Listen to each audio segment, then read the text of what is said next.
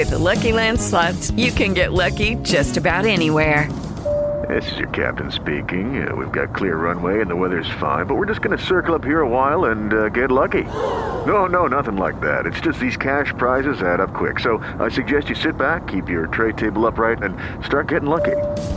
Play for free at LuckyLandSlots.com. Are you feeling lucky? No purchase necessary. Void where prohibited by law. 18 plus terms and conditions apply. See website for details. İyi akşamlar. Ne yapıyorsun? Nasılsın? İyiyim sen. Gayet iyiyim ya. Vallahi seni burada buldum. Daha mutlu oldum. Ben de. Seni bu aralar çok yoğunsun. Bulamıyoruz valla. Ee, bu arada biz Ahmet'le farklı işler de yapıyoruz birlikte. Ahmet şirketimizde aynı zamanda bir danışman e, global stratejiler anlamında bize destek oluyor. Ama işte özlüyoruz. Ahmet sürekli çok şey yoğun. Bana, bana bunu bu dünyada söyleyebilecek son 8 insanlar.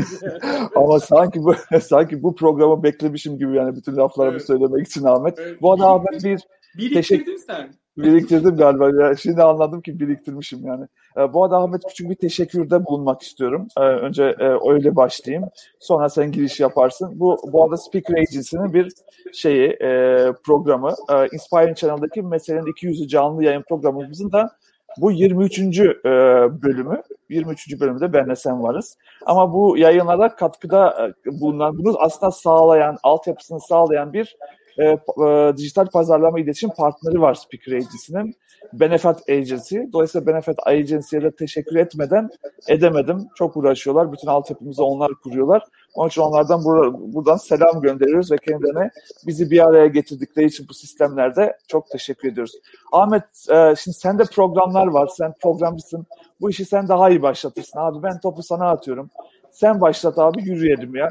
Bu arada ben e, ben şöyle bir şey e, düşündüm. 45 dakika gibi konuşursak yeter diye ama e, ders uzarsa da uzar abi yani sınırlamayalım kendimizi diye düşünüyorum. Evet. frene e, basma niyetiyle yola çıkalım ama e, yürüyorsak da menzile varalım diyorsun. Aynen Bence aynen okey. öyle. E, haklısın. E, eğer e, sohbeti e, düşündüğümüz, umut ettiğimiz tempoda ve ilgide götürüyorsak elbette e, kısıtlamayız kendimizi ama e, izleyenlerin, dinleyenlerin sonradan izleyip dinlemek isteyeceklerin e, bunun tabii herhalde bir kaydı da alınıyor bir yerlerde diye umuyorum.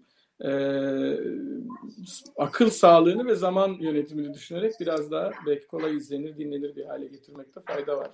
45 dakikada ona uygun gibi gözüküyor ama e, dediğin gibi yürüyorsak yürürüz. Zaten e, biraz işte birbirimizi bulmuşken e, yapmaktan büyük keyif aldığımız karşılıklı e, olduğunu umuyorum. Benim için hep öyle.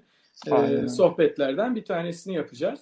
Bu arada Ee, şeyde evet. itiraf edelim aramızda çok konuştuğumuz bir konu şu anda bugün konuşacağımız konu ama ilk defa herkesin önünde konuşmuş olacağız ama Doğru. biz bu konuya da bu aralar kafayı çok taktık. Yani kimler bizi izliyor ben bilmiyorum ama resmen Ahmet'le her hafta bu konuyu bir kere konuşuyoruz. Bu e, sonuç çarçağı değil aslında. Konuştuğumuz kısım birazcık o daha durağan para. Ama e, o durağan parayı konuşma mevzusuna gelinceye kadar zaten bir sürü mevzu var dünyayı oraya götürmüş. Onları da bugün konuşuruz diye umuyorum ama bilsinler ki biz bayağı bu konuyu tartışıyoruz. Hatta bununla ilgili bir makale yazacağız ve bunun hazırlıklarını yapıyoruz bu aralar. Evet, evet. başlamış vaziyetteyiz e, demek lazım. E, kısa zamanda da bitireceğimizi ve e, şu anda bir belli bir mecrada da yayınlayacağımızı e, biliyorum. Onu söyleyebiliriz. E, dolayısıyla oradan da okunabilecek buradaki fikirlerimizin en azından bir kısmı. Ama sohbet başka bir şey. Sohbet sıcak, canlı. E, sen hem e, bilgi ve birikim bakımından hem de bir söz üstadı olarak öne çıkıyorsun. Bir, Estağfurullah. e, bir programcı dedim bana. Programcı gözüyle öyle. Yani onu e, söylemek onu söylemek da demek ki bu konuda otoriteyim söyleyebilirim. O yüzden e, sana e, bu noktada ilk olarak şunu sormak istiyorum. Sen e, Türkiye'nin e, şimdi ben söyleyince garip olacak ama e, hakikaten bu işleri çok derinine araştıran e, insanlarından bir tanesisin. E, aramızdaki bağlantıyı söylediğin için artık e, ne denir o hukuki e, reddiye yayınlamaya e, şey yok, uyarı yayınlamaya gerek yok. E, ama ben yakından biliyorum e, yaptığın, yaptığın, yaptığımız e, işleri. E, bu işlerin sana getirdiği büyük bir avantaj var. E, o avantajda e, çok büyük bir veri havuzuna senin erişimin var Hakan. Ve bu büyük veri havuzu üzerinden biz zaman zaman seninle tartışıyoruz ama bunları tabii e, en derinine gören, e, o içgörüleri en e, derinden okuyabilen insanlardan bir tanesi. Hatta zannediyorum bir ara seni astrolog falan zannettiler değil mi? Evet evet linç de ettiler beni yani medyum zannettiler, astrolog İçgörü zannettiler. uzmanı dendi diye. İçgörü uzmanı dendi diye öyle de kaldı vallahi yani. Ya bu aralar bu arada onlar para kazanıyorlar onun için çok da fena gitmiyor yani. evet Mars Retrosu'ndayız. geceleri geceleri retrolar Retrosu- Arayan soran olursa cevap veriyorum abi. Hiç e, şey reddetmiyorum. Retro metro giriyorum oralarda. Tamamdır. Şimdi o zaman Mars Retrosu'nu da işin içerisine katarak e, bize şunları anlatır mısın Hakan? Biz bu e, sonuçlar çağı ve durağan parayı konuşacağız. E, ve bu sonuçlar çağı ve durağan paraya bizi getiren bir takım koşullar var. Bunların bir geçmişi var. E, ve bu geçmiş işte önce 2008-2009 kriz, arkasından 2019 Türkiye ve dünya e, tekrar Covid, ee, sonra Covid ve Covid'i yaşarken e, içinden geçtiklerimiz. Şimdi de e, bir post-Covid, Covid sonrası dünyaya bakış. E, böyle e, bir kronoloji çizersem, o kronolojinin içinde bizler nerede duruyoruz? Dünyada ve Türkiye'de insanların e, eskilerin tabiriyle halet ruhiyesi, e, plaza Türkçesiyle modu nasıl? E, nasıl e, gidiyor bu e, dünyaya bakışımız? Özellikle de tabii burada ekonomik parametreler ve güven bakımından soruyorum. Evet. Çünkü o da iktisadı taşıyan, ekonomiyi taşıyan unsur. Aynen. Ee, Valla bu arada şey e, şimdi bu bugün konuşacağımız o durağan para meseleleri bu sonuçlar çağı tabii ki ne Covid ile başladı ne de Türkiye'nin ekonomik krizleriyle çünkü bazı şeyler gerçekten Türkiye özel ama unutmama gerekiyor ABD'nin de bir krizi vardı ve ABD neredeyse 11 yıl boyunca para bastı. Yani dolayısıyla e, a- para basma konusunda desteksiz para basma konusunda ABD'nin kimse eline su dökemez. O bilirsin o şey dönemleri too big to fail dönemleri. Bankalar işte Lehman Brothers'ların battığı işte otomotiv sektörünün zora girdiği dönem ama e, Hemen bir rakam vereyim mi? Hemen bir Tabii, lütfen. vereyim mi? lütfen ver, Ee, lütfen ver. o o o dönemde 2007'ye girdiğimiz zaman e, Amerikan e, Federal e, Bankası yani Fed Merkez Bankası bizdeki karşılığı bankanın bilanço büyüklüğü e, yaklaşık yaklaşık 800 milyon dolardı. Hatta bundan biraz daha kısaydı. Senin bahsettiğin bu 2009 krizine e, vurduğu zaman işler Lehman'ın kurtarılışı şu bu falan derken 4 trilyon dolara çıktı bu. 800 Evet. milyar dolardan 4 trilyon dolara çıktı. Şimdi e, almış başını gidiyor. Bir ikiyle daha katlamışlar durumda. Aynen. Ve şöyle bugün konuşacağız. Zaten e, tahminen de şu anda ABD'nin sadece Covid sırasında 7 trilyon dolara yakın bir parayı enjekte etti ekonomisine. Zaten kesin ve net. Ama bütün dünyada bunu yapıyor. Ama bizim haleti ruhiyemizi anlamak için bizim 2018 yılına gitmemiz gerekiyor. Aslında şimdi bakma Ahmet yani asıl bizde ekonomik kriz 2014 yılında başladı. Ama son tüketiciye inmemişti. Son tüketiciye iniş e, yılı asıl yılı 2018 oldu. 2018'den sonra bizim haleti ruhiyemiz derinden etkilenmeye başladı. Onun için şimdi 2018'den başlayacağım ama bu demek değil ki bizdeki ekonomik kriz 2018'de başladı. Bizim bütün datalarımız 2014 yılından beri her şey aşağı doğru inmeye başladı. Ama haleti ruh konuşacaksak 2018'dir. Ee, 2019'da zaten peak ekonomik kriz zaten 2020'de zaten Covid. Peki ne oldu? Ee, 2018 itibariyle Yani şunu mu şunu mu söylüyorsun Hakan? Daha e, ekonominin aktörleri e, ya biz krizdeyiz demeden evvel e, kamuoyunun e, ruh hali krize bağlamıştı zaten. Evet, aynen öyle. Dolayısıyla şey e, çok daha erkendi ama 2018'de artık bu bayağı ayyuka çıkmaya ve her şey yansımaya başladı. Çünkü biz 2018'de şeyi görmeye başladık. Yani e, Türkiye'nin yüzde 40'ı e, fiyat karşılaştırması yapmaya başladı. Fiyat duyarlılığı delice arttı. Lüksten uzaklaşmaya başladılar. E, stoklama başladı. Mesela e, hatırlıyorum 2018 yılının Eylül ayı itibariyle yavaş yavaş hanelerde stoklama hareketleri başladı. Yani fiyatlar artar aman neme lazım ben birazcık e, gıda stok yüklemeye başladılar. E, şeyler başladı. Daha küçük gramajlar, daha küçük paketlerde artışlar görmeye başladık. E, Onların satışında. Aynen, aynen. Dolayısıyla şey ürünlerin daha küçük paketlerine doğru gitmeye başladığını gördük tüketicinin. Mesela sadakatin azaldığını gördük. Repertuarını daha farklı markalara bakmaya başladılar. E, kampanya takipleri ciddi şekilde arttı ve bazı kategorilerde özellikle problemler başlamaya, e, görülmeye başladı. Özellikle e, güven endeksleri çok düşük seyretmeye başladı. E, yüzün altında. Bu arada güven endeksleri 200'e maksimum rakam 200 bizim rakamlar yüzün altında bayağı bir seyretmeye başladı. Bugün 50'leri konuşuyoruz, 60'ları konuşuyoruz bu arada. Dolayısıyla şeyle birlikte tüketici 2018 yılı itibariyle ciddi şekilde kendisini güvende hissetmemeye başladı. Hatta şunu da gördük. 2018 yılından e, sonra özellikle 2019 yılında marka değerleri e, zayıflamaya, e, mağazacılıkta alışverişçi değerleri artmaya başladı. Bu ne demek? Yani planlı marka alacağım ve mağazada sadece bu markayı alırım diyen tüketicilerin sayısı azalmaya, bir dakika ya markette ne var bir görelim, şeyimizi markamızda değiştirebiliriz diyenlerin sayısı artmaya başladı. Dolayısıyla karar anı mağazalara o zaman hala dijital bu, şekilde patlamamıştı bu arada. Hala perakendenin %8 ile %10'u online'da deviniyordu. 10 bile yoktu. %6 ile %8 düzeltiyorum pardon. E, hı hı. Toplam satışın perakendedeki e, şey online'dan gelen parası %6 ile %8'di. Dolayısıyla hala her şey mağazada e, dönüyordu ve bir anda baktık ki mağazada karar veren tüketicilerin sayısı ciddi şekilde artmaya başladı. Özellikle sinerji arıyordu e, e, tüketici. Yani iki tane ürünü bir araya getirsinler. İşte bilmem e, bundle'lar yapsınlar. Şu ürünü şu ürünü birlikte satsınlar demeye başladı tüketici. Ve biz de dedik ki ha tamam ekonomik kriz artık son tüketicinin hayatına indi. Biz e, zannediyorduk ki ekonomik krizle uğraşacağız. Bütün danışmanlıklarımız, bütün yönlendirmemiz markalara buna yönelikti. Ta ki 2020 yılı gelinceye kadar. 2020 yılı belirle birlikte Covid gündeme girdi. Şimdi şunu görmek lazım Ahmet. Biz e, dünya ile karşılaştırmalı olarak mesela bütün dünya Covid'den çok çekti. Burası kesin ama biz daha çok çektik. Çünkü bize onlar Covid ile uğraşırken bizim Covid bize Covid ekonomik krizimizin üstüne geldi. Dolayısıyla bizdeki ben, son... ben şeyi hatırlıyorum. Gene e, bizim e, yaptığımız araştırmaları e, hatırlıyorum. Senin yönettiğin. E, 2019 sonunda biz markalara e, tüketicinin %50'sinden biraz fazlasının 2020'nin 2019'dan daha kötü geçeceğini düşündüğünü söylüyorduk. Araştırma sonuçları onu gösteriyordu. Daha ortada Covid falan yoktu. Hiçbir şey yoktu. Covid hiçbirimizin ne planında vardı ne programında vardı. Hiçbirimiz böyle bir şey asla öngörmüyorduk. Ve 2020 gelince Mart ayı... Ama buna rağmen tü- tüketicide e, bir sonraki sene için zaten akümüle olmuş bir panik vardı.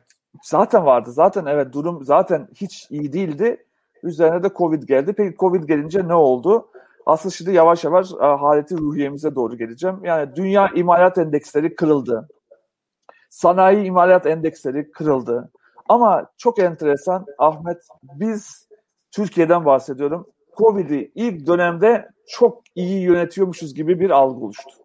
Şimdi artık algı diyorum çünkü bugün duruma baktığımızda çok da iyi yönetemediğimiz ortada.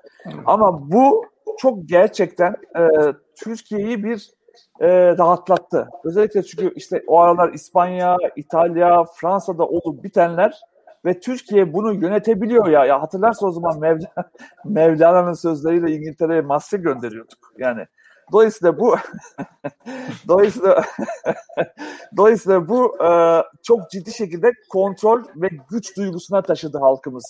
Çok enteresan bir duruma girdik ve şey dedik bir savaş var ve biz bu cephedeyiz ve yeneceğiz seni Covid dedik. Ve bu inanılmaz bir özgüven getirdi Türkiye'ye ve Türkiye ilk defa dünyaya e, şey dersi veriyordu. Bir e, pandemiyle nasıl mücadele edilir dersi veriyordu. Hatta tüketicilerle konuşurken e, çok gurur vardı. Bak bütün dünyaya ne kadar püripak ve temiz olduğumuzu, temizliğe ne kadar önem verdiğimizi sanki bu pandemi temizliğe bakarmış gibi böyle bir gurur duyuyorduk. Ve biz oradan e, kolonyanın yeniden keşfi dönemini söylüyorsun. E, çok ya haberler yaptırdık ya. Bakma sen işte e, Financial Times'lara bilmem nelere işte Türkiye kolonya ile savaşıyor diye. E, ama ama öyleydi bu arada çok şey anlamında. Öyle film de yok muydu o kolonya? Ay valla çok güzel. Ama gerçekten ya dünyaya bir ders vermek gerçekten hoş bir duyguydu. Hepimiz böyle gurur duyuyorduk. Mesela çünkü datayı takip ediyoruz, görüyoruz. Yani kazanıyoruz diyorlar bu savaşı ve herkes Haziran'da açılmayı bekliyor. Geçen senede bahsediyorum. Ve abi Haziran'da açıldık ya. Açılınca o pik etti o özgüven. Ve patladık. Evet. Sonra abi e, 2021 yılına e, geldiğimiz noktada abi şimdi o özgüven, o güç, kontrol bizde, cephedeyiz, bu işte birlikteyiz, beraber savaşıyoruzun üstünü tamamıyla çizdik abi. Ve biz şu anda e, e, duygularımızı anlatacak olursam delicesine bir anksiyete içindeyiz. Onu bir kere söyleyeyim. E, zaten her zaman anksiyete içindeydik. Zaten Türkiye'nin datalarında hep söylüyorum. E, Sağlık Bakanlığı'nın datalarına göre 9 milyon kişi e, zaten şu anda psikolojik destek alıyor. Bu resmi rakam. E, ve anksiyete duygusunu hep söylüyorum. Anksiyete duygusu e, şöyle bir duygudur. Bir şeyden korkarsın ama neyden korktuğunu bilmezsin. Paralize olursun. Türkiye şu an tamamıyla paralize. Hatta yani ya şöyle söyleyeyim demoralize de etmek istemiyorum kimseyi ama benim tahminim bu rakamlar e, özellikle e, Covid'in bitiminden sonra ki ben aşılamanın hızlı yapılacağını ve biz Eylül, Ekim gibi artık yavaş yavaş normalleşmeye gireceğimize inanıyorum ama asıl normalleşmeyi ise şey gibi algılamayalım. Ruhsal sağlığımızla normalleşecek demeyelim. Kuvvetli ihtimal daha kötü bir döneme gireceğiz Ahmet. Çünkü şu anda bütün duygularımızı ve kendimize dönmeyi ve başımıza ne geldi sorusunu sormayı reddediyoruz. Öteliyoruz şu anda. Ama e, bu iş bittiği zaman döneceğiz. Ve ben bana ne oldu sorusunu soracağız. O zaman benim tahminim bu 9 milyona 1-2 milyon kişi daha eklenecek. E, dolayısıyla haleti ruhiyemiz hiç iyi değil. İkinci mevzu da hep bunu söylüyorum. E, çok çocuklaştık Ahmet biz bu süreçte. Yani şu anda koca ülke yetişkinliği kaldıramıyor. Yetişkinlerimiz yetişkin olmak istemiyorlar. Herkes bir geçmişte yaşamak istiyor. Herkes, hepimiz şöyle, bizim yaşımızdan bahsediyorum, 40 yaşları. Toplumsal hepimiz, davranış modelimiz bakımından söylüyorsun. Evet, aynen. Çok 90'ları fazla övüyoruz, geçmişte yaşamak istiyoruz. Oysa ki e, önümüze bakmamız lazım ve gelecek konuşuyor olmamız lazım. Geleceği konuşabilmek için önce bugüne gelmemiz lazım ve biz şu anda koca bir millet bugüne gelmeyi reddediyor. Yani regresif davranış gösteriyoruz. Bunu ne yapacağımızı bilmiyoruz. Bir de aşırı derecede empati açlığı artmış gibi görünüyor Ahmet. E, bu biraz korkutucu bir durum. Herkes diyor ki e, bana empati gösterilsin, bana empati gösteriliyor. Bu çok yani e, yani nasıl söyleyeyim kötü bir şey be Ahmet. Yani hı hı. kesinlikle kötü bir şey çünkü e, hep işte buradan şeyde e, Bekir'i de analım konuda biliyorsun hayat evet. tarzlarında 9 tane hayat tarzı var. 9'u da diyor ki beni geri kalan 8 tanesi anlamıyor. Ya bize ne oluyor? Yani e, hiç kimse kendisinin anlaşıldığını düşünmüyor. Herkes empati gösterilmediğini düşünüyor. Peki biz burada ne yapacağız? Şimdi bunların hepsini topladığımızda ya Covid geçer. Covid ne ki? Yani biter pandemi sonuçta biter bu. Bugün nerede bir gün geçer ama bu Covid'in bu ekonomik kriz üstüne e, yönetemediğimiz bu Covid'in aslında temelde bizim ruh sağlığımıza ne yapacağı noktasını hiçbirimiz tam olarak şu arada öngöremiyoruz. Bunu da açıkça söylemek lazım. Ama birazcık bugünümüzden bir tık daha kötü bir dönem yaşayacağımız ama sonra da onu da atlatacağımızı açıkçası düşünüyorum. Evet ben de e, makroda öyle olacağına inanıyorum. E, ama bu arada e, gene e, bütün baktığımız rakamlardan biliyoruz ki tüketici güveni e, hiç e, iyi bir yerde değil. E, tüketim davranışına ilişkin e, şu günkü en azından haleti ruhiye. With the Lucky Land slots, you can get lucky just about anywhere. This is your captain speaking. Uh, we've got clear runway and the weather's fine, but we're just going to circle up here a while and uh, get lucky. No, no, nothing like that. It's just these cash prizes add up quick. So I suggest you sit back, keep your tray table upright, and start getting lucky. Play for free at LuckyLandSlots.com. Are you feeling lucky? No purchase necessary. Void where prohibited by law. 18 plus terms and conditions apply. See website for details. Lucky Land Casino asking people what's the weirdest place you've gotten lucky? Lucky? In line at the deli, I guess? Aha, in my dentist's office. More than once, actually. Do I have to say? Yes, you do. In the car before my kids' PTA meeting. Really? Yes. Excuse me, what's the weirdest place you've gotten lucky? I never win and tell. Well, there you have it. You can get lucky anywhere playing at LuckyLandSlots.com. Play for free right now. Are you feeling lucky? No purchase necessary. Void where prohibited by law. 18 plus. Terms and conditions apply. See website for details. Ee, hiç e, pozitif değil. E, ama bir takım kıpın, kımıldanmalar var. E, sadece Türkiye değil, dünya da aslında bütün bunların içerisinden geçiyor Hakan. e, dünya sistemi de büyük bir krizin içinden geçerken e, Covid krizine yakalandı. Bugüne kadar e, dünyanın e, parasal düzeni defaten e, değişti. E, ama biz e, İkinci Dünya Savaşı'nın sonundan beri evet Bretton Woods sistemini koymuşlardı İkinci Dünya Savaşı'nın sonunda. E, bir ons altın 35 dolardı ve Amerikan Merkez Bankası elinin altındaki altın miktarı kadar para basmak suretiyle e, dünyanın e, bu manada kontrolünü gerçekleştiriyordu. E, Amerika bu arada doları da tabii tekel niteliği kazanıyordu. O dolar için güçlü bir pozisyondu fakat doları zorluyordu. Yani ABD'yi çok güçlü kılıyordu e, bu konumu. Ama doların bu konumu aynı zamanda Amerika'nın kendi yerel ekonomisini, ülke içi ekonomisini e, yönetirken dış ticaretle kurduğu ilişki ve dünyadaki dolar talebi nedeniyle e, en sonunda e, ciddi bir takım finansman açıklarıyla karşılaşmasına, bütçe açıklarıyla karşılaşmasına ve yüksek enflasyonla e, bu arada e, karşılaşır bir duruma doğru evrilmesine neden oldu. Bunun üzerine Başkan Nixon e, 1970'lerin başında bu Bretton Woods sistemini e, ilga etti. Ortadan kaldırdı. Bu bağlantıyı kopardı. 35 dolar bir ons e, bağlantısını kopardı. Ve e, ABD artık elindeki dolardan bağımsız para basabilmeye başladı. Bugün içinde yaşadığımız e, küresel e, işte bu durağan para e, ya da büyük nakit e, bolluğu ya da devasa e, iktisat tabirini kullanmak gerekirse biraz e, ilerleyince muhabbetimiz buna da gireriz. Büyük bir likidite tuzağı içerisine e, düşmüş olmamızın aslında kaynağı o karar. Yani 1970'lerin e, Amerika'sının e, verdiği o karar. Ve bu kararın sonucunda e, iş Amerika istediği gibi dolar basara gelince tam olarak bugünkü e, maliyetlerle söyleyeyim 100 dolarlık banknotun fiyatını biliyor musun Hakan? Onun da bir üretim maliyeti var. Oh, bilmiyorum o, nedir? 15 sent. ABD 100 dolarlık bir banknotu 15 sente basıyor ve bunun Amerika Birleşik Devletleri'ne ekstra başka hiçbir maliyeti yok görünüşte. Dolayısıyla da 800 milyarlık bir e, bilanço, Fed bilançosu tak diye 2009 krizinde 4 e, trilyon dolara çıkıyor. Tam e, Covid öncesinde bir e, parasal kısıtlamaya gidiliyor. E, 3.9 trilyon dolara düşmüşken Covid ile beraber e, Tam şey... 2014 ile 2018 arasında bir düz çizgi oluyor Ahmet.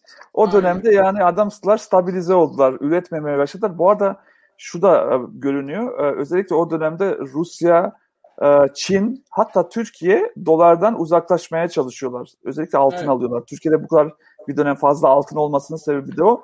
Bunu gören ABD eğer daha çok para print ederse başının belaya gidebileceğini düşündüğü için durduruyor. 2014 ile 2018 yıl arasında düz bir çizgi var. Doğru.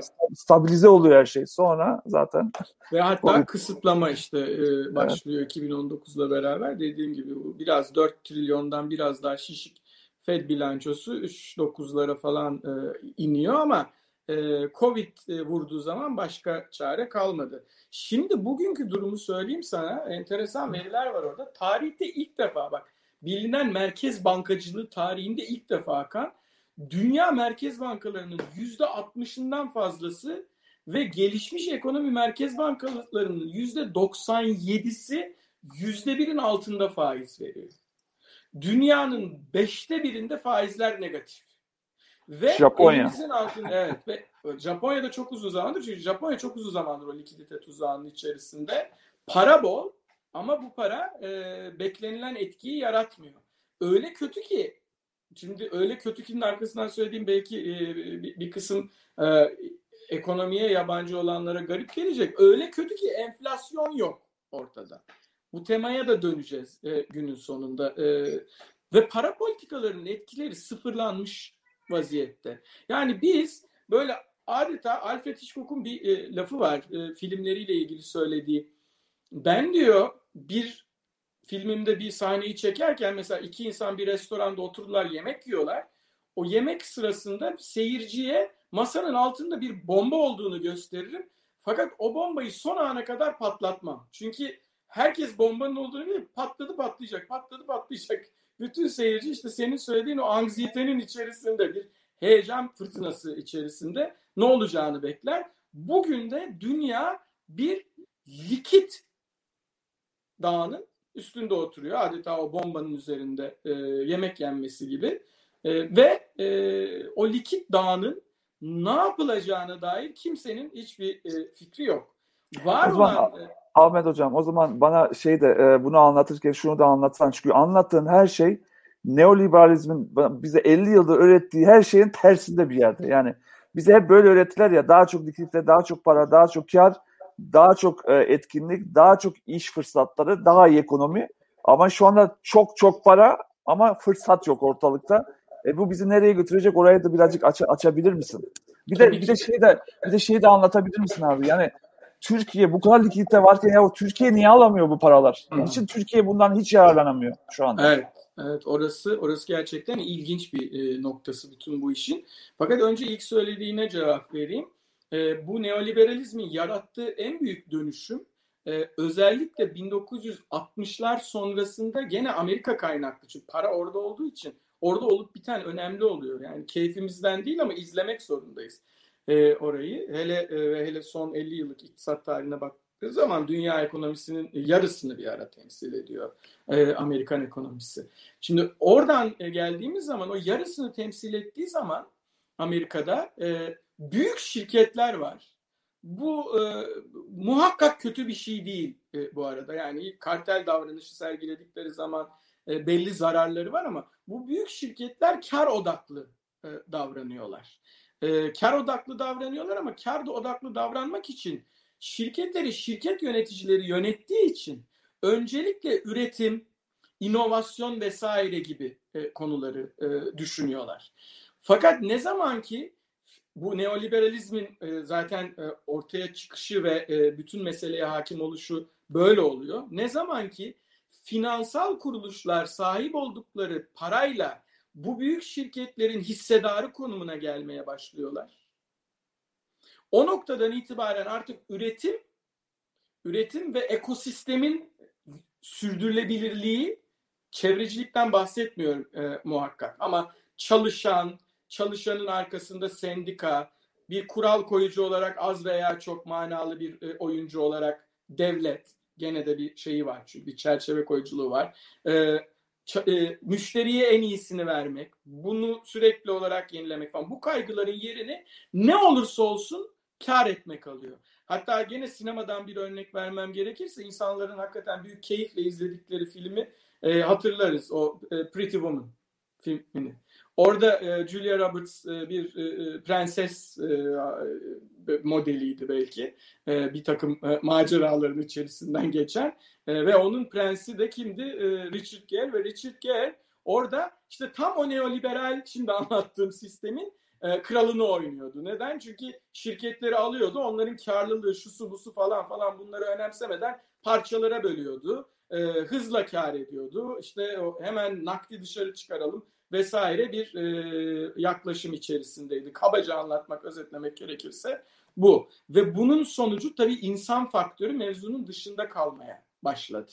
Bu sırada finansal büyüklükler de gittikçe kontrol edilebilir olanın e, ötesine e, geçme noktasına geldi.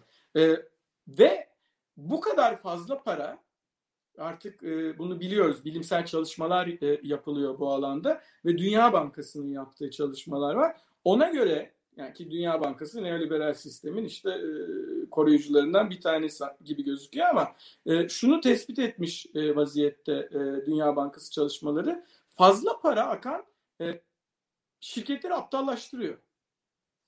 Bu arada bütün o raporlarda da e, bu aptallığın sonucunda da, da yeni bir balon oluşacak konusunu da ikimiz de okuyoruz zaten. Evet. O aptallaşmanın sonucunda da dünyada ne kadar gerekli, gereksiz, yanlış şirket varsa hepsi satın alınacak. Bunu söylüyor Aynen. bütün raporlar. Aynen. Bu bu bu aptallaşma üstelik yani gayet somut bir şekilde yansıyor e, firmaların davranışına. E, biliyor musun? Özellikle e, fazla parası, fazla nakdi olan firmalar inovasyondan uzaklaşıyorlar.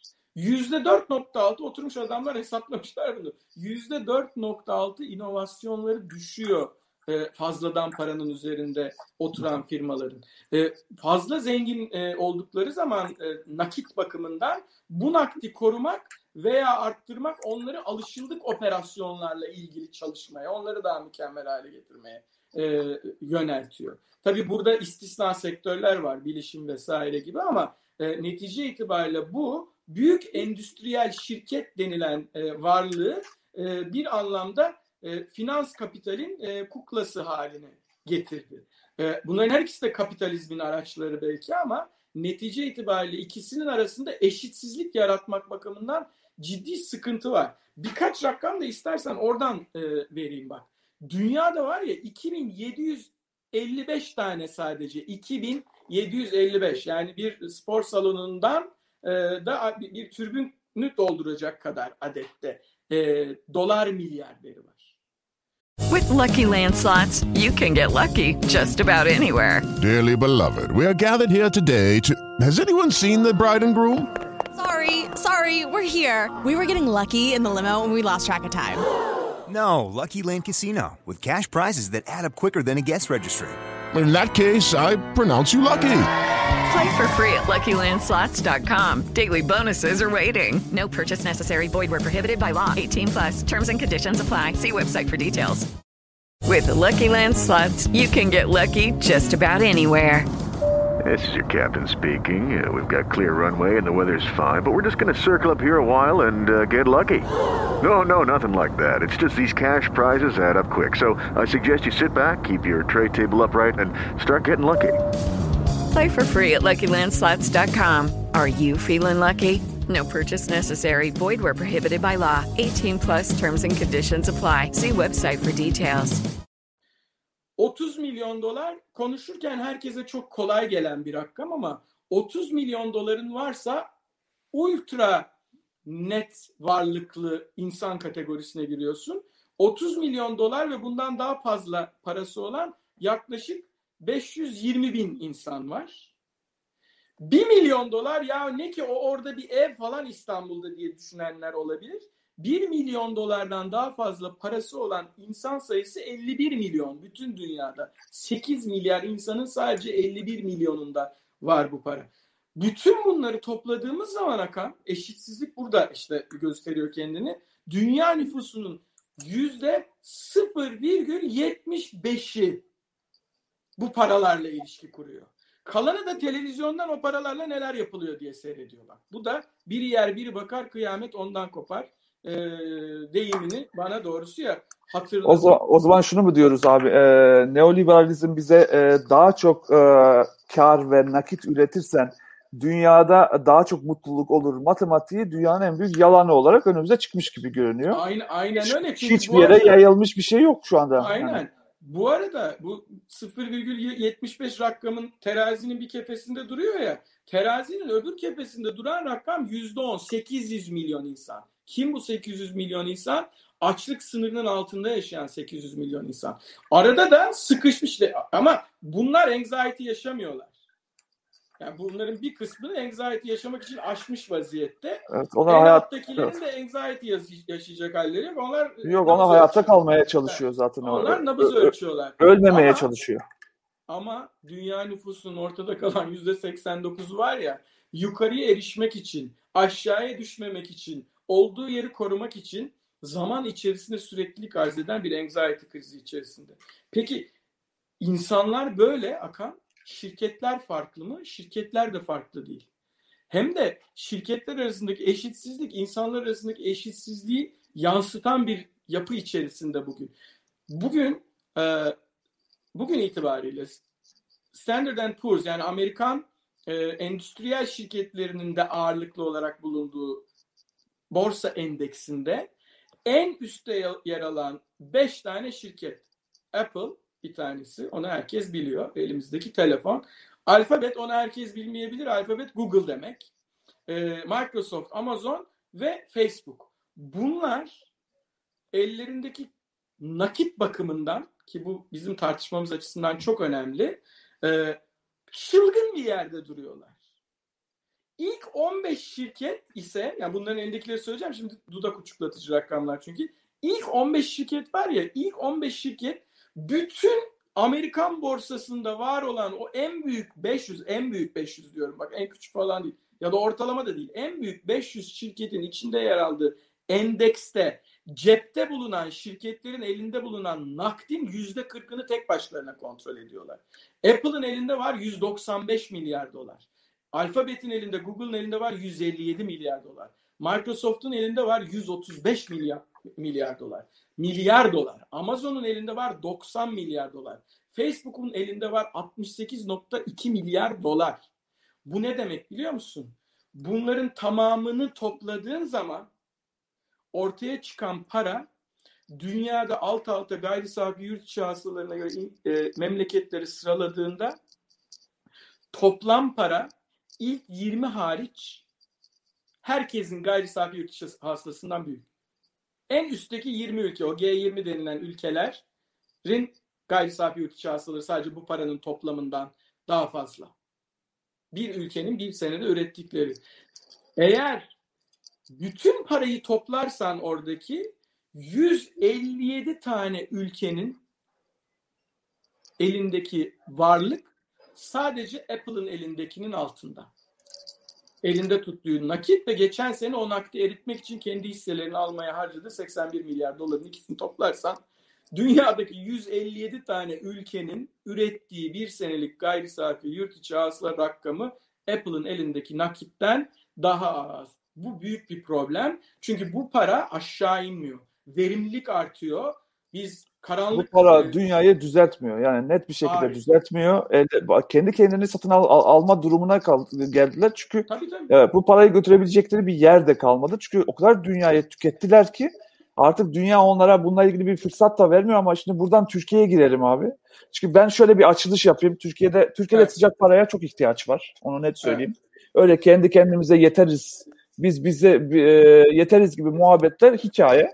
E, Türkiye'nin çünkü e, ben şimdi Türkiye'deki bazı büyük değişimlerle ilgili bir birazcık bilgi vereyim. Sen oradan bu para niye Türkiye'ye gelmiş? Çünkü niye Türkiye'ye ihtiyacımız var? Şimdi temelde bu arada birazcık sesim, sesim yankılanıyor. Sen belki de mikrofonunu kapatırsın abi. Ee, çok e, hızlı şekilde bir kere kentleşiyoruz. Ee, ve e, kötü kentleşiyoruz. Ve e, bu ke- kötü kentleşmeyi durdurmak için ya da kentleşmenin e, altyapısını düzeltmek için e, bugün e, bu kentlerin para ihtiyacı var.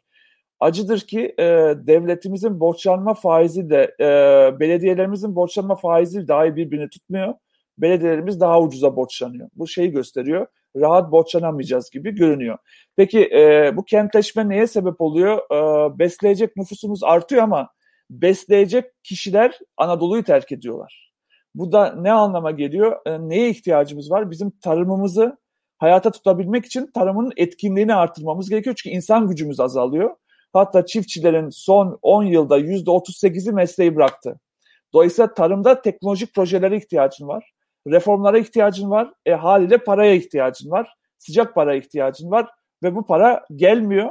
Bu para gelmedikçe verimli olan topraklarımızı da kaybediyoruz. Çünkü işleyecek kimse olmayınca şu ana kadar son 10 yılda verimli topraklarımızın %15'ini kaybetmişiz gibi görünüyor. Devam ediyorum. Neden para ihtiyacımız var? Çünkü e, e, üzgünüm ama bu haberi vereceğim için ama yaşlanıyoruz. Ahmet çok hızlı bir şekilde yaşlanıyoruz. Yaşlanma sürecimiz 2012 yılında başladı. 2039 yılına kadar devam edecek. 27 yılda büyük bir avantajımızı kaybedeceğiz. Dünyaya karşı, Avrupa'daki pazarlara karşı bir avantajımızdı gençliğimiz. Gençlik avantajımızı kaybediyoruz. Dolayısıyla... Hakan bir şey soracağım. Çünkü Tabii. o rakamı da e, daha hakimsin onu da biliyorum. E, bu endüstriyel bakımdan gelişmiş ülkelerde bu yaşlanma süreci e, ne kadar sürdü? Bizde ne kadar sürdü? Ya e, iki tane örnek vereyim. E, Fransa 115 yılda yaşlandı ya da e, İsveç 85 yılda yaşlandı biz 27 yılda yaşlanacağız. Dolayısıyla yaşlanma sürecin 2039'da tamamlanacak ya. 2039'a kadar ne yaptın yaptın. Hızlı yapman lazım. Çok hızlı yapman lazım. Çünkü büyük bir e, özellikle üretim ve sanayi tarafındaki avantajını kaybetmiş oluyorsun. Yani biz konuşuyoruz Hakan, televizyonlarda. Bu söylediğinin doğrudan sonucunu söyleyeyim mi? Maalesef, biraz birazdan topu atacağım abi sana. Yok maalesef bu, bu söyle, şu söylediğine takınıp bir şey söyleyeceğim. Maalesef bu demek ki bizi dinleyen genç insanların hiçbiri emekli olamayacak. Herkes emeklilikte yaşa takıldı demek bu söyledi. Daha evet maalesef bu böyle. E, çünkü şöyle söyleyeyim zaten e, yaşam haklısın yaşam süremiz artıyor. 78 yaşına kadar yaşıyoruz. Ki bu da şey e, dünya ortalamasının üstünde iyi ki yaşıyoruz. Yani ölmeyelim tabii ki. Ama e, abi iyi yaşamıyoruz. 58 yaşına kadar iyi yaşıyoruz. Dolayısıyla hayatımızın son 20 yılını biz kötü geçiriyoruz. Hayatımızın son uzun yaşayan ama hayatını çok iyi yaşayamayan son yıllarını insanların bakıma ihtiyacı olacak. Desteğe ihtiyacı olacak. Bunların hepsi altyapısal reformlar demek. Onun için biz sadece bu reform konusunu işte hukuk bilmem olursa bu böyle olur şöyle olur diyoruz ya bunların hepsi doğru. Ama çok insani ihtiyaçlarımız için bu paraya ihtiyacımız var. Çünkü 2039 yılına kadar her şeyi çözmemiz ve yaş yaşlı Türkiye'ye bir şeyleri çözmüş olarak girmemiz gerekiyor. Ama şu anda gidişat hiç öyle değil. Dünya parayla kaynıyor, Türkiye para bulamıyor. Onun için şu anda topu sana atıyorum. Ee, ne yapması lazım Türkiye'nin? Bu paradan birazcık yararlansın diye. Çünkü önümüzde şu anda 2021, 2039, 18 sene demek. Bu kadarcık. Her şeyimizi çözmek için 18 senemiz var. Şimdi Hakan tabii e, bunun e, maalesef kolay bir e, cevabı yok. 18 senede e, biriktirmiş olan olunan bütün sorunların çözülmesi e, tabii ki kolay değil. Ama iyi bir haber var. O da şu, biraz evvel bahsettiğimiz e, o büyük nakit e, dünyanın değişik yerlerinde değişik projeleri finanse etmeye gidecek. Yani alışverişe çıkacak o para. Çünkü pat diye toplanmasına imkan yok. E, birdenbire olmayacak faiz artışları. Dolayısıyla bu para e, kendisine gidecek yer ararken e, Türkiye'ye doğru da gelecektir. Ama bunun ön şartı ne? Bunun ön şartı işte e, herkesin e, sürekli bas bas bağırarak söylediği bir, bir, bir takım uzmanların haklı olarak yapısal reformları e, gerçekleştirmesi. Yani Türkiye'nin hukuk alanında, demokrasi alanında, insan hakları alanında bir takım şeyleri yapması lazım ki güven artsın. Sermaye dünyanın en ürkek kuşudur. Yani onu e, bir kere ürkütürsem bir daha gelmesi için e, çok uzun zaman geçer. Hatayı tolere eder ama istikrarsızlığı tolere etmez. Yani 20 e, hata ve 20 doğru yapacağına 19 tane hata ve bir tane doğru yap.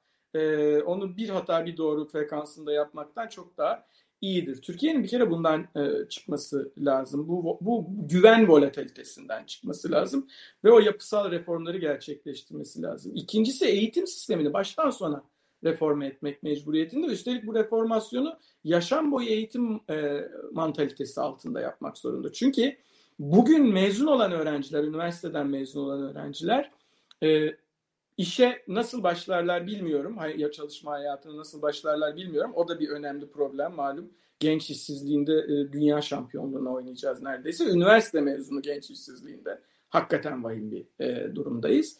E, ama bunları bir yana bırak o bu çocuklar iş bulduklarında bu arkadaşlarımız o başladıkları işte ve hatta o meslekte bitiremeyecekler yaşamlarını. Dolayısıyla bizim hem eğitim sistemimizi bu ileride tekrar ve tekrar mesleki eğitime girmesi gerekecek olan yetkinliklerin dönüştürmesi ve geliştirmesi gerekecek, gerekecek olan insanları buna hazır yetiştirmemiz lazım. Hem de bu insanların o ileride ihtiyaç zuhur ettiğinde tekrar eğitilebileceği şekilde eğitim sistemini de e, doğrusu ya yapılandırmış olmamız lazım. Öyle olursa bu para Türkiye'ye geldiğinde biz ayrıca ikinci sorunu aşabiliriz. Yani birinci sorun getirmek ama ikinci sorun daha önemli. Biz eğer bir takım e, çılgın ama garip manasında çılgın projeleri finanse etmek için kullanırsak bu parayı çünkü bir kısmı dediğin gibi irrasyonel davranacak dedik ya fazla para şirketleri fonları aptallaştırabiliyor. Ee, eğer bir güvence bulursa ve aradığı getiriyi yakalarsa bu para gelir. Ama geldiği zaman sen onu gene e, şeye gömersen, e, olmadık projelere gömersen, dünyanın en verimlisindense dünyanın en büyüğünü yapmaya odaklanırsan, o zaman e, tabii e, bu sadece Türkiye'nin borç yükünü arttıracaktır. Bu da bugünkü fasit daireyi, bu e, kötü e, döngüyü e, besleyecek bir olgu. Çünkü Türkiye şey bir ülke değil, sermaye zengini bir e, ülke değil. Dünyanın bütününün belki e, başka bir mantaliteye geçmesi lazım. Son bölümde biraz onu konuşuruz diye düşünüyorum. E, ama Türkiye'nin hızla kendini dönüştürmesi gerekiyor. Çünkü Türkiye'nin dış kaynağa ihtiyacı var. Şimdi bu büyük nakitten bahsediyoruz ya. Bu büyük nakitle ilgili şöyle bir e, mesele de var. Bu dünyanın başka yerlerinde tasarrufa dönüyor. İşte bak şirketler 198 milyar doların üstünde oturuyor işte Apple. Ama 198 milyar doların üstünde oturan Apple'ı bir yana bırakırsan Türkiye'de tasarruf yok değil. Hep eksiğinden bahsederiz. elbette o düzeylerde değil Türkiye'nin tasarrufu ama Türkiye'de 3 tane çok da böyle klasik kabul edemeyeceğimiz türde tasarruf var. Bankadaki mevduatın dışında o krediye dönüyor tasarrufun olması değil krediye dönmesi zira önemli. Bankadaki mevduat krediye döner, ekonomide verimlilik yaratır, büyüme yaratır. Bundan refah çıkar. Bu verimlilikten insanlar az veya çok pay alırlar. Bunların bunun daha fazla olmasını sağlamak elbette sistemin görevi. Sistemin öyle kurgulanmış olması lazım. Ama bunun ötesinde Türkiye'de üç tane tasarruf kalemi var Hakan. Yastık altı bir, iki belli bir refahın üstündekilere ait yurt dışı varlıklar. Üç, gay gayrimenkul. Ve üç gayrimenkul aynen. Bunların hiçbir tanesi tasarruf kalemi olarak ekonomiyi daha verimli bir e, seviyeye taşıyacak olan kredi olmaya dönmüyor. Dönmediği zaman biz sürekli borç almak durumunda kalıyoruz. Biliyor musun 1923'ten 2002 senesine kadar Türkiye dünya piyasalarından net nette yani aldığı, ödediği, tekrar aldığı falan 2001 krizinde de geçirmişti o Türkiye. 129 milyar dolar borca sahip. Son 19 senede bunu aldı 4,5'la katladı neredeyse. Şimdi ve stokladığı, biriktirdiği. Bu tabii büyük bir kur geçişkenliği e, etkisi üzerinden Türkiye'yi ciddi şekilde olumsuz etkiliyor. Her yıl ortalama 32 milyar dolar e, cari açık veren bu ülkede kurun artışı her bir puan artışı diyelim yüzde on nispetinde enflasyona yansıyor. E, kurun artışı enflasyona yansıyınca fiyatlar yukarıya çıkıyor. Fiyatlar yukarıya çıkınca vatandaş fakirleşiyor. Vatandaş fakirleştiği zaman e, tasarrufu ortadan kalkıyor. Yani tasarruf yapabilme imkanı ortadan kalkıyor. Tasarruf yapabilen sisteme güvenmediği için parayı dışarıya çekiyor. Yani çekebilen orada çok küçük evet, lazım. Çekebilen bütün dünyada 2 milyar insanın banka hesabı yok. Türkiye'de de çok ciddi miktarda. Yüzde 40 non-bankable Türkiye'de. Evet. Sen onu e, rakamı verdin yüzde 40. Yüzde Şimdi bütün bunlar nedeniyle Türkiye'ye bu para gelmiyor. E, ama gelmez mi? Gelir. Esas dikkat edileceği gün bence geldiği gün. Yani onu verimli kullanmaya yönelik bir e, bir, bir refleks geliştirmek. Bunu yapabilirsek eğer o zaman kurtulur e, Türkiye'nin o 18 senesi. Valla yapmak zorundayız çünkü e, bu 18 senede bir şeyleri çözmezsek bir şeyleri çözecek genç bulamayacağız bu ülkede. Ben e, Yugoslavya'da doğdum. Sonra Makedonya'da doğdum. Makedonya'da genç yoktur abi. Gelsin yoktur. Devletin bir şey yapma ihtimali de kalmamıştır. Çünkü hiçbir genç artık orada durmuyor. Toplam ülke şu an 1,5 milyon kişi 600 bin genç dışarıda. Yok. Genç yok ülkede. Yani e, bu işin şakası yok. E, bu kadar e, şeyin üretim kapasiteni kısıtladığın, bu, bu kadar toprağından yararlanamadığın, yarın besleyemeyeceğin bir ülkede gençleri tutmak imkansız hale gelir.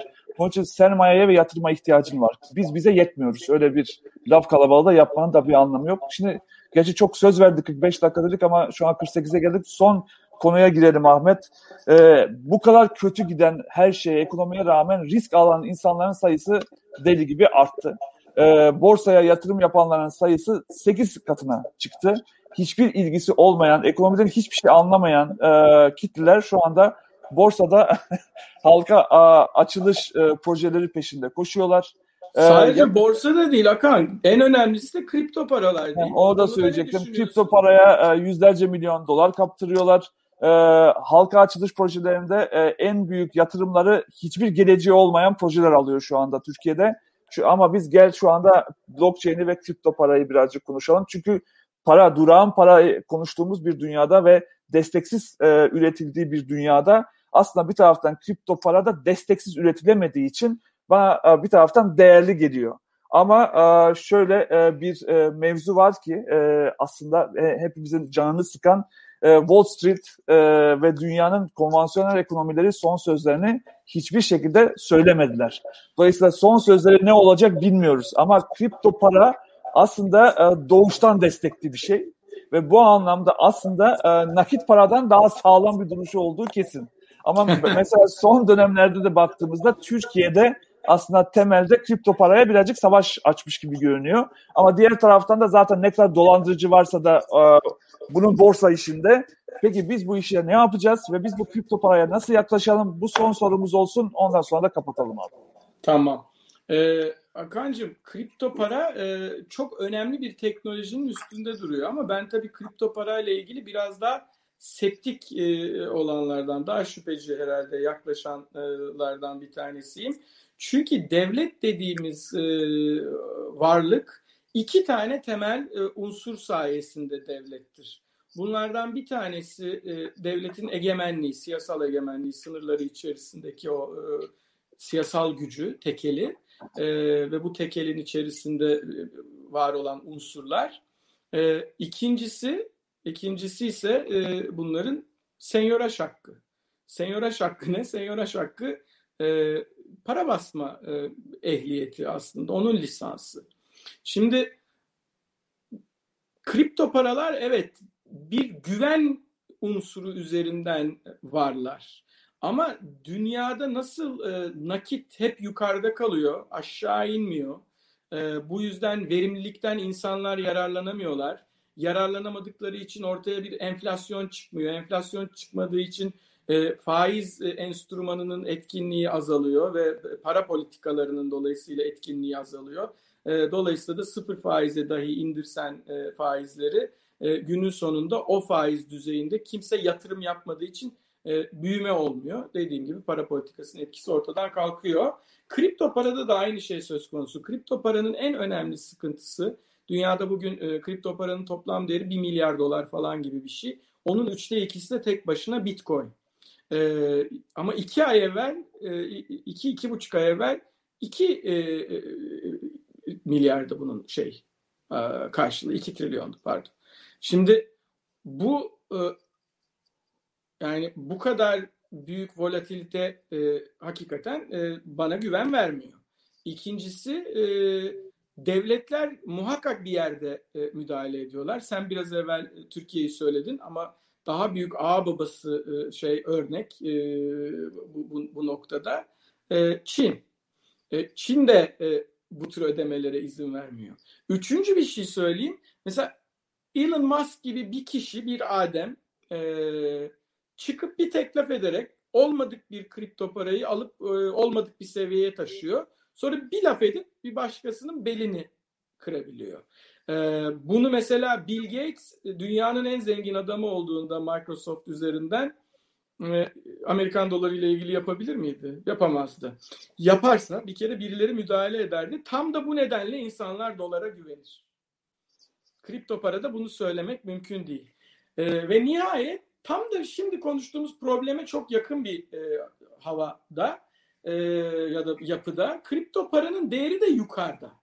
Yukarıda derken kıymeti yukarıda manas, manasında söylemiyorum. Kripto paranın sahip olduğu toplam değerin sadece yüzde on üçü aktüel olarak e, değiş tokuşa konu biliyor musun? Evet. Kalan yüzde seksen yedisi insanların elinde ve donuk duruyor. Dolayısıyla bu haliyle Soğuk para bir şekilde. Ziyade değer saklama aracı kripto para. E, o nedenle e, ben bir gün e, ve çok da uzakta olmayan bir gün e, merkez bankalarının bu işin içerisine gireceğini e, ve ciddi bir takım regülasyonlar getireceklerini e, ve onun arkasından başka kripto paraların var olan blockchain o çok önemli bir teknoloji. O teknolojinin üzerinden şekilleneceğini düşünüyorum. Ama ondan önce doğrusu ya pek de öyle parlak bir geleceğe bakmadığımızı düşünüyorum kripto paralarla ilgili. Ha ben de sürekli şunu söylerim. E, hani teknik analizi yapıla, yapılabilen çünkü o zaman bir piyasa, bir alıcı ve bir satıcı vardır en az. teknik analizi yapılabilen her şeyden para kazanabilirsin. Çok iyi günleri olabilir bundan sonra kripto paranın. Gene aynı şekilde çok kötü günleri de olabilir.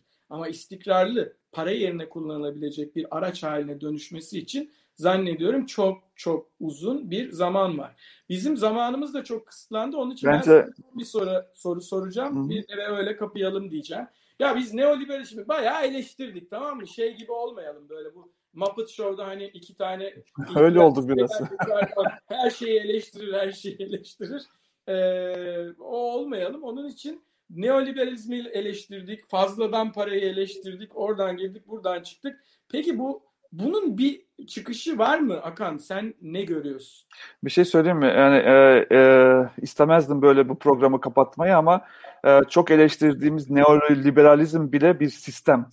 E, neoliberalizm şu anda yok oluşa doğru gidiyor ama onun yerine gelecek sistemle ilgili hiçbirimizin hiçbir fikri yok. Hiçbir fikrimiz yok. E, başımız bu anlamda belada. Neoliber ama şunu görüyoruz artık bu anlamda e, böyle devam edemeyeceğimizi, e, şeyi de görüyoruz. Sürdürülebilirlik e, artıyor. E, insanların toprağa, doğaya vesaire önem vermesi artıyor. Bunları görüyoruz. İnsanlardaki daha insani değerlerin arttığını ama e, neoliberalizm yok olurken sevinmeme gerekiyor. Çünkü insan oğlunun elinde onun yerine koyacak bir sistem şu anda görünmüyor. Yok. Hiçbir şekilde yok. Yani tamamıyla fail etmiş bir e, sistem sonrasında e, oturacağız ve yeniden nereye gitmemiz gerektiğini tanımlayacağız gibi geliyor bana. Vallahi ben ben de ben de e, endişelerini e, paylaşıyorum. E, düşünsene herkes en kötü en kötü sistem bile e, sistemsizlikten iyidir e, Ahmet evet. ve e, bizim şu anda bir e, şeyimiz yok. Yani gidebileceğimiz yeni bir sistemimiz yok elimizde sen aslında bu sistemik dönüşümün ne şekilde etkiler yarattığını hem birey seviyesinde hem sistem seviyesinde o öngörülemeyenler son kitabında hmm. çok güzel anlatıyorsun. Kendinden e, de e, örnekler vererek kendini de metnin içine katarak o yüzden çok rahat güzel okunuyor e, kitap. Ben de şunu söyleyeceğim son söz e, diye. E, maalesef galiba haklısın. E, gökyüzü e, yıkıldığı zaman herkesin hasırına değer e, bu tür dönüşümler e, kolay olmuyor. Dünya tarihinde bunu barışla becerdiğimiz az olmuş. Genellikle savaşla çıkılıyor bu işlerden ama barışla becereceksen şunu akılda tutmak lazım. Ee, mesela çok paradan bahsettik ya Türkiye'ye de gelir mi gelmez mi nasıl gelir bunlara biraz biraz değindik kısıtlı zaman içerisinde. Ama e, şunu mesela hatırlamak lazım. Her iyi şeyin bir e, eksisi var. Para e, büyük para hızla bir ülkeye girerse gelişmekte olan bir ekonomiye o ülkenin e, para birimini zayıflatıyor, e, güçlendiriyor. O ülkenin para birimi güçlenirken bu sefer ülkenin ekonomisi zayıflamaya başlıyor. Hele Türkiye gibi ekonomilerde çünkü e, döviz karşısında yerli para yani TL dolar karşısında örneğin değer kazandığı zaman bu ithalatın e, önünü açıyor. İthalat bu sefer cari açığı artırıyor. Cari açık eğer doğru dürüst yatırım gelmezse bambaşka bir fasit daire yaratıyor. Dolayısıyla bunlar içinden çıkılması kolay sor, e, sorunlar değil. Ama bana öyle geliyor ki dünyanın acılarına böyle bilgane kalmayacağımız bir kalkınma modeli e, anlayışını hakim kılarsak e, kurumları da e, bu işin e, içerisine doğru sokabilirsek uluslararası çapta mesela işsizliği, iklim değişikliğini, kuraklığı, fakirliği, gelir eşitsizliğini, tarım ekonomisini, e, teknolojinin yaratacağı istihdam etkilerini yönetmeyi ve verimliliğin yarattığı artıyı da kitlelere e, yaymanın bir yolunu bularak bunu da iyi bir e, eğitim sistemiyle yapabilirsek o zaman e, sanıyorum bu işin içerisinden çıkacağımız bir e, hava yaratırız. Tabii bunun içerisinde daha o e, evrensel e, temel gelir e, argümanları var, o var, bu var. Bunların hepsini bir arada var edebilirsek belki o refahı, o birikmiş parayı sadece faizi arttırarak ve dünya ekonomisine yeni bir e, zarar e, dalgası yaşatarak değil ama bu dünyanın acılarına bilgane kalmayan kalkınma anlayışıyla e, ve e, o belki de e, evrensel temel gelir gibi enstrümanları kullanarak da yukarıdaki parayı aşağıdaki insana indirmek suretiyle e, yaratıcılığı e, ve güveni yaygınlaştırmak suretiyle aşabiliriz diye umuyorum. Eh, göreceğiz. Ee, o zaman kapatalım. Ee, biz zaten seninle tartışmaya devam ederiz. Saat 10 oldu. Speaker Agency'ye bizi bir araya getirdiği için teşekkür ediyorum ben yine. Ee, Benefat Ajans'a da çok e, teşekkür ederim bu altyapıyı bize sunduğu için. Yani bakalım bu e, durağan, bu birikmiş para e, bize ne yapacak, dünyaya ne yapacak? Çok hayırlı görünmüyor bu resim ama umarım son kapanışta dediğim gibi e, bu yolda bir şekilde bu kervanı bir şekilde e, düzeltiriz ve bir yolumuza devam ederiz. Ama şu anda resim çok parlak açıkçası görünmüyor. Herkese teşekkür ederiz. İyi akşamlar diliyoruz. İyi akşamlar.